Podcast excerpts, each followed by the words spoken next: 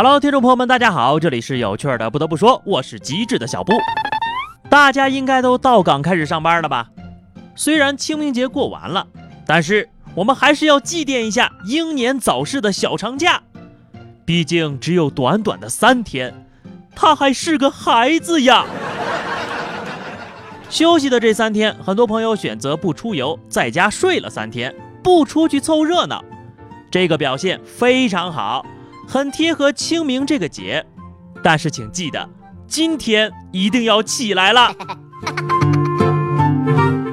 其实清明节除了应该祭祖，还很适合告白，因为万一要是被拒绝了，你可以说：“啊，刚才被附体了。”而且有专家说了，清明节比二月十四和七夕更适合年轻人表白、约会或者给心上人送花。因为清明的特殊含义，在这天表白，其实就是在表达要和对方白头偕老过一辈子，会有一种海誓山盟的浪漫感。而相比之下，情人节表白约会则会让人感觉轻浮，只是把心上人当成一时的性伙伴而已。所以我就想问一下，到底有没有表白成功的呀？总是听专家说这说那的，有没有人实践过呢？不过。没有对象也不要紧，寂寞在很多时候其实是一种臆想。你生来就是孑然一身，怎么到了年纪就非得找个人呢？你的书呢？酒呢？朋友呢？手机呢？召唤师峡谷呢？况且呀，现在的人花花肠子都多着呢，万一遇人不淑，碰到渣渣，多闹心呢。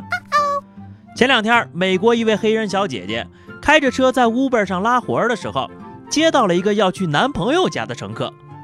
等把乘客送到地方的时候，小姐姐发现，哎呀，我去，这不是我男朋友家吗？没错，这位小姐姐所拉到的乘客正是她男朋友劈腿的小三。这姑娘当场撞破了小三和自己男友的约会现场。巧了吗？这不是巧了吗？这不是。我出门早，您回家晚，咱们是不是得拜街坊呀？这位乘客，那你晚上和谁睡呀？这不巧了吗？这是 被抓包之后，男友对此事是供认不讳，并表示出轨完全是因为无聊。这黑人小姐姐可没有惯他的毛病啊，分的是干干脆脆，翻篇告别了垃圾。二十一世纪还犯这种错误？你不知道举头三尺有优步吗？无巧不成书，还是在美国爱荷华州消防局六名消防志愿者在最近七个月内相继当上了父亲。他们晒出了怀抱宝宝的集体照。一名消防员说了：“虽然我们并未事先约定，但是我觉得小家伙们还挺有默契的，降生到我们家庭的时间高度吻合。”我大胆的做一个猜测啊，十个月之前这队里肯定放假了，要不就是当地的足球队赢了一场比赛。果然是纪律部队呀，什么事情都要讲究整齐划一。爸爸们是出生入死的兄弟，孩子们这么有缘，也一定会成为不是亲兄弟胜似亲兄弟的哥六个的。虽然因为离家太远，清明节没回去祭祖，但是呢，在今天，我是真切的体会到了上班如上坟到底是怎样的心情啊！其实呢，大家没有休息过也没关系啊，只要胆子大，清明九天假，只要够牛逼，放假到五一。哈，开个玩笑啊！你说像我这么热爱工作的人，怎么可能期待放假呢？当然是加班工资来的更实惠了。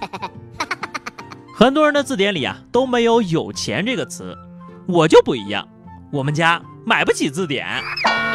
想再多没用的啊，不如想想怎么赚钱快。比如下面要说的这位九零后小哥，听听人家多会把握商机。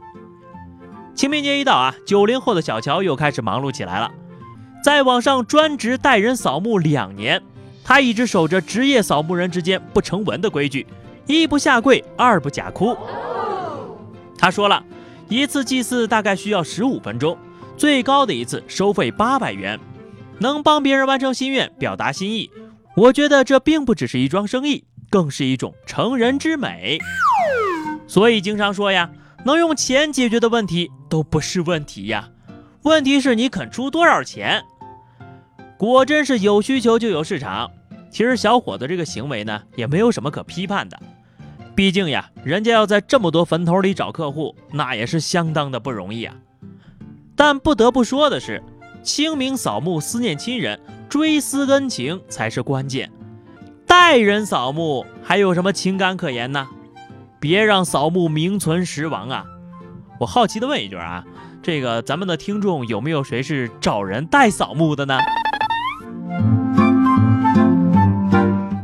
代人扫墓这事儿终归有点累。天晴了，我去看看谁家在晒被子。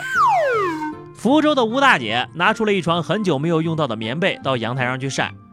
就在她抖被子的时候，突然里边掉出了许多百元大钞。吴大姐赶紧给上班的丈夫打电话呀。丈夫说了，那是她藏在被子里的私房钱，有四万块呢。后来在民警的帮助下，吴女士找回了三万六千多块。敢藏私房钱，她老公你还好吗？你选吧，是跪搓衣板呢，还是跪榴莲呢？还好只是少了四千块，要是这四万都没了，我估计这丈夫呀，以后一日三餐都有人喂了。哎，那什么，已婚的姐姐们可以试试啊，没事抖抖被子，说不定就有意外惊喜了。好的，下面是话题时间。上上期话题是你最穷的时候是怎么过来的？听友小双说了，最穷的时候呀，小学一直放学吃手抓饼的我，吃了一个星期的辣条，这就是我小时候一直很胖的原因。啊，你让我想起了当年我手持零花钱最巅峰的时期，也不过就是晚上呀吃一个手抓饼加辣条。上一期的话题是最有效的撩妹方式。还是忠实的听众小双回答的，我觉得呀，上去直接怼墙上就是最好的撩妹方式了。毕竟我已经是一个见到萌妹子就叫老婆的帅妹子。那啥，这就是你把人家姑娘弄得脑震荡的原因吗？好的，那么最近呢，有听众反映啊，这个话题普遍都跟情侣有关，太不人道了。今儿呢，我们就聊一个有趣的啊。大家小时候都买过存钱罐吧？说一个你努力攒钱的经历啊，又是为了买点什么呢？欢迎在节目下方留言，或者通过微信公众号 DJ 小布的推送互动。下期不得不说，我们不见不散吧，拜拜。